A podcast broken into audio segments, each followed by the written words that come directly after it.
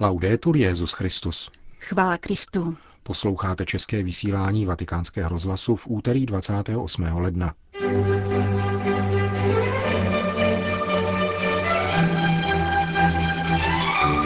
Já sáme, když padne gól, ale pána oslavujeme chladně, řekl v dnešní homilí papež František. Dnes vyšel tiskem oficiální český překlad apoštolské exhortace Evangelii Gaudium. To a mnohé další uslyšíte v našem dnešním vysílání, který vás provázejí Jena Gruberová a Milan Glázer. Zprávy vatikánského rozhlasu. Modlitba chval nám dává plodnost, řekl dnes papež František v homílii při ranímši v kapli domu svaté Marty. Papež komentoval radostný tanec Davidův před hospodinem, líčený v prvním liturgickém čtení, a zdůraznil, že pokud se uzavřeme do formálnosti, stane se naše modlitba chladnou a sterilní. David tančil ze všech sil před hospodinem. Tento projev Davidovy radosti z druhé knihy Samuelovi komentoval papež František.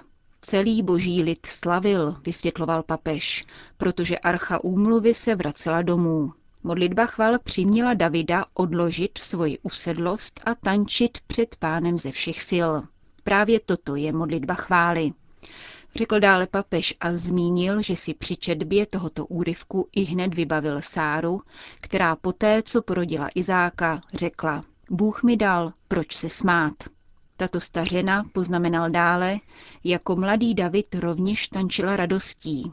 Nám je snadné chápat prozebnou i děkovnou modlitbu k pánu. A podobně i modlitbu adorace není tak obtížné pochopit.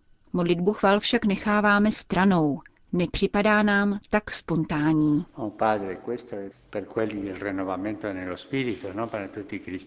Ale otče, to je pro ty z charismatické obnovy, ale ne pro všechny křesťany.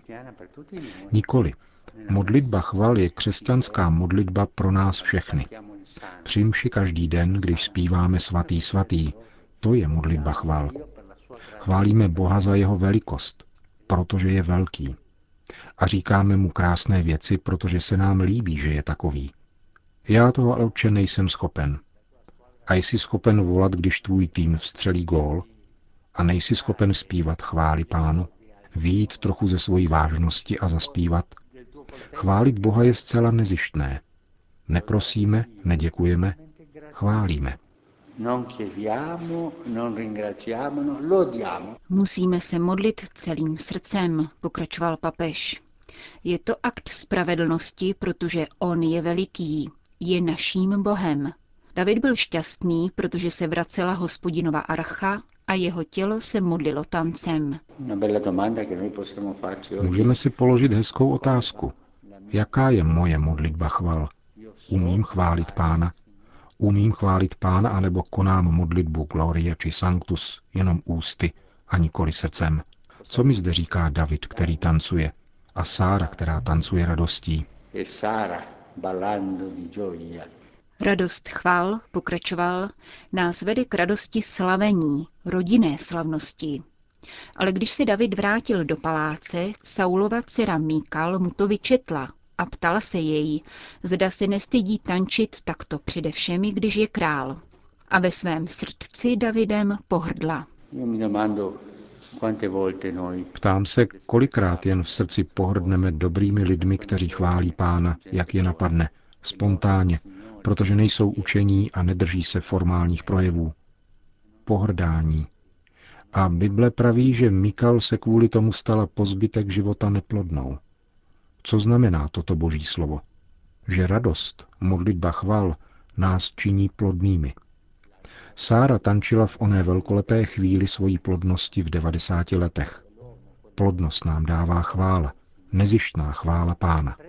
Muž a žena, kteří chválí pána modlitbou a kteří se radují, když zpívají Sanctus Primši a radují se z toho, že jej zpívají, takoví jsou plodní. Ti, kdo se uzavřou do formálnosti chladné, odměřené modlitby, dodal ještě papež, mohou skončit podobně jako Mikal, ve sterilitě své formálnosti. A povzbudil dále, abychom si představili Davida tančícího ze všech sil před pánem a pomysleli na to, jak je modlitba chvály krásná. Prospěje nám, budeme-li si opakovat slova žalmu, který jsme se dnes modlili. Zdvihněte brány své klenby, zvyšte se prastaré vchody, ať vejde král slávy. Kdo je ten král slávy? Silný a mocný hospodin. Končil papež František raní homílii.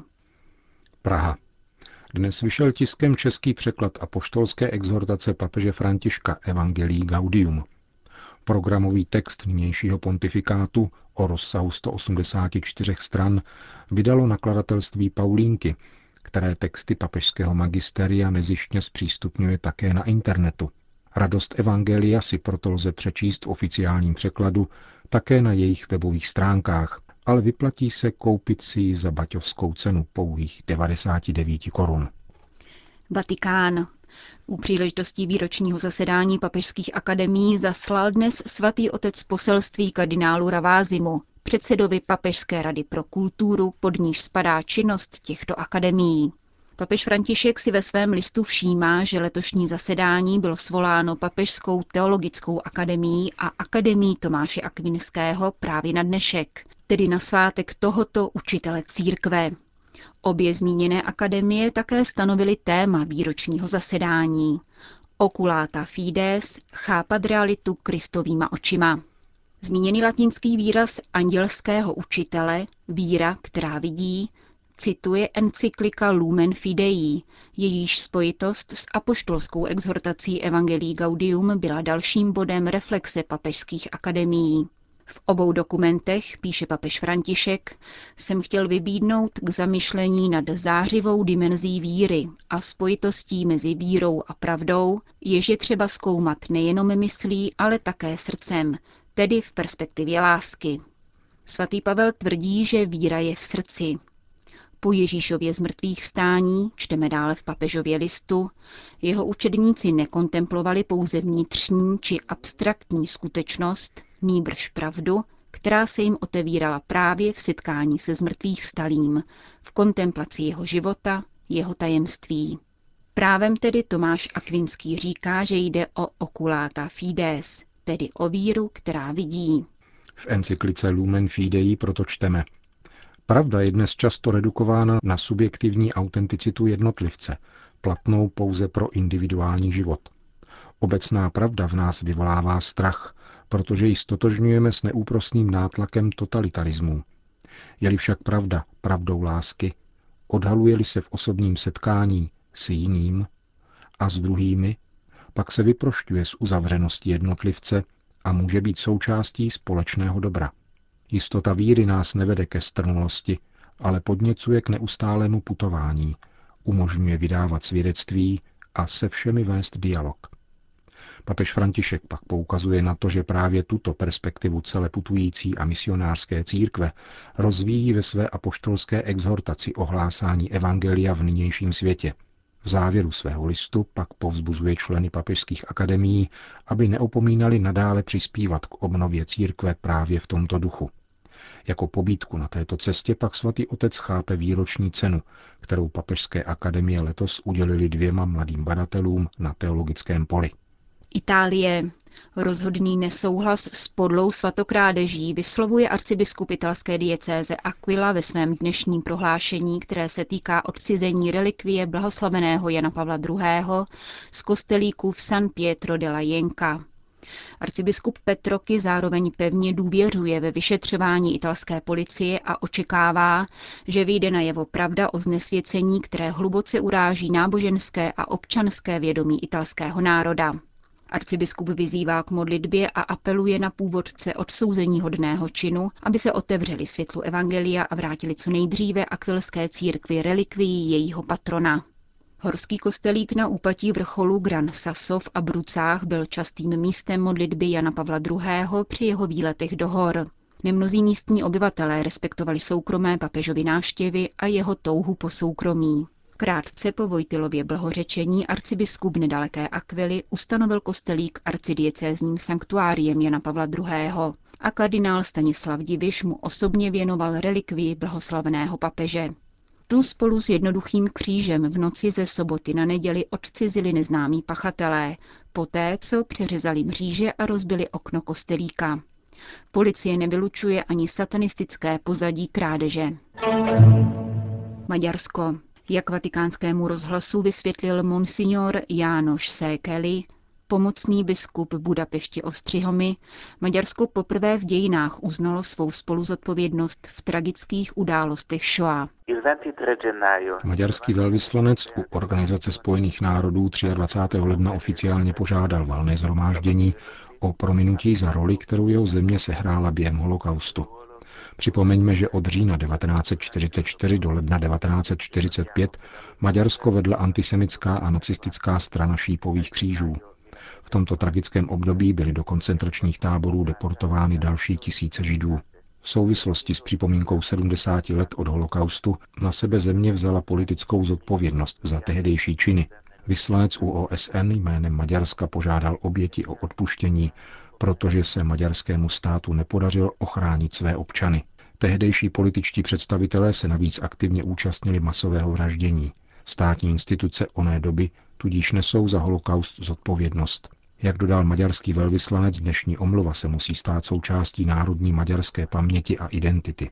Památku obětí holokaustu uctil tichý světelný pochod. Za zemřelé se společně modlili vrchní rabín Slomo Kjöves a kardinál Peter Erde. Blahoslavený papež Jan Pavel II. nám častokrát připomínal, jak je důležité očišťovat paměť. Maďarský stát nyní činí velký krok tímto směrem. Uvedl monsignor Jánoš Sékeli. Sýrie. Zatímco ženevská jednání o mírovém řešení syrského konfliktu vstoupila do svého pátého dne, křesťané v různých částech světa organizují modlitební vigílie za uneseného jezuitu otce Paola Dal Olio a další oběti únosů v Sýrii. Z Damašku telefonuje apoštolský nuncius Monsignor Mario Zenari. O otcovi Dallolio nemáme žádné zprávy. Byl unesen právě před šesti měsíci.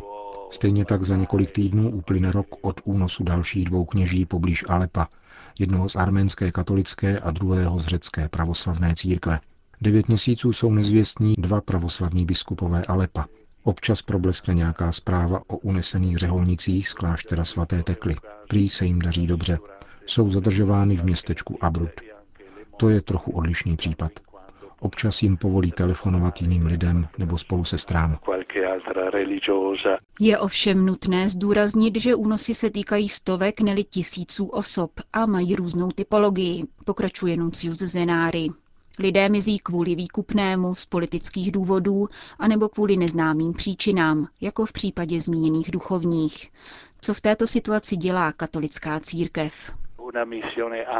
Plní své náročné poslání a zůstává místním lidem na blízku, jak křesťanům, tak příslušníkům jiných náboženství. Kromě materiální podpory je zásadní pomocí naše přítomnost. Sdílíme toto děsivé drama, které všichni prožíváme. Před zahájením mírové konference v Montreux jste vyzýval, aby se jí všechny strany zúčastnili tak, jako by vyhledali matku na smrtelné posteli. Odkazoval jste právě na matku Sýrii. Jak nyní jednání hodnotíte? Již od počátku bylo zřejmé, že tato konference narazí na nepřekonatelné obtíže. To, že se bojující strany sešly u jednoho stolu, je sám o sobě úspěch. Každý malý krok má význam. Jako křesťané a jako věřící musíme toto mírové úsilí doprovázet modlitbou.